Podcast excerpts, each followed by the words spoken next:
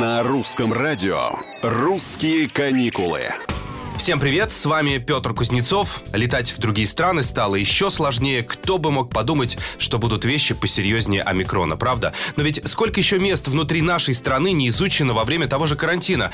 Мы начинаем серию рассказов о местах и достопримечательностях, посещение которых не стоит откладывать на следующий год.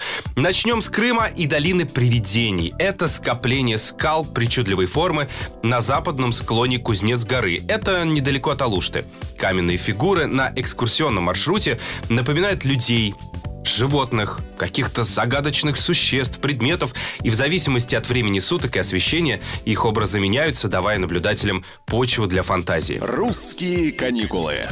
Далее можем отправиться в Светлогорск. Это Калининградская область. Посетить его стоит только ради того, чтобы узнать, как живет единственный в России медленный город. Да, этот официальный статус он получил за сохранение местных традиций и устоев. Там противостоят глобализации и обезличиванию городов. Там продвигают экотехнологии, умножают зеленые насаждения, следят за чистотой. Светлогорск расположен на Балтийском побережье. Он привлекает свежим морским воздухом, песчаным пляжем, сосновым лесом и прекрасно сохранившейся атмосферой атмосферой престижного немецкого курорта. Идеальное место, мне кажется, для тех, кто хочет отвлечься от дурных мыслей и тотально перезагрузиться. Это «Русские каникулы». Отдыхайте, выдыхайте, все будет хорошо.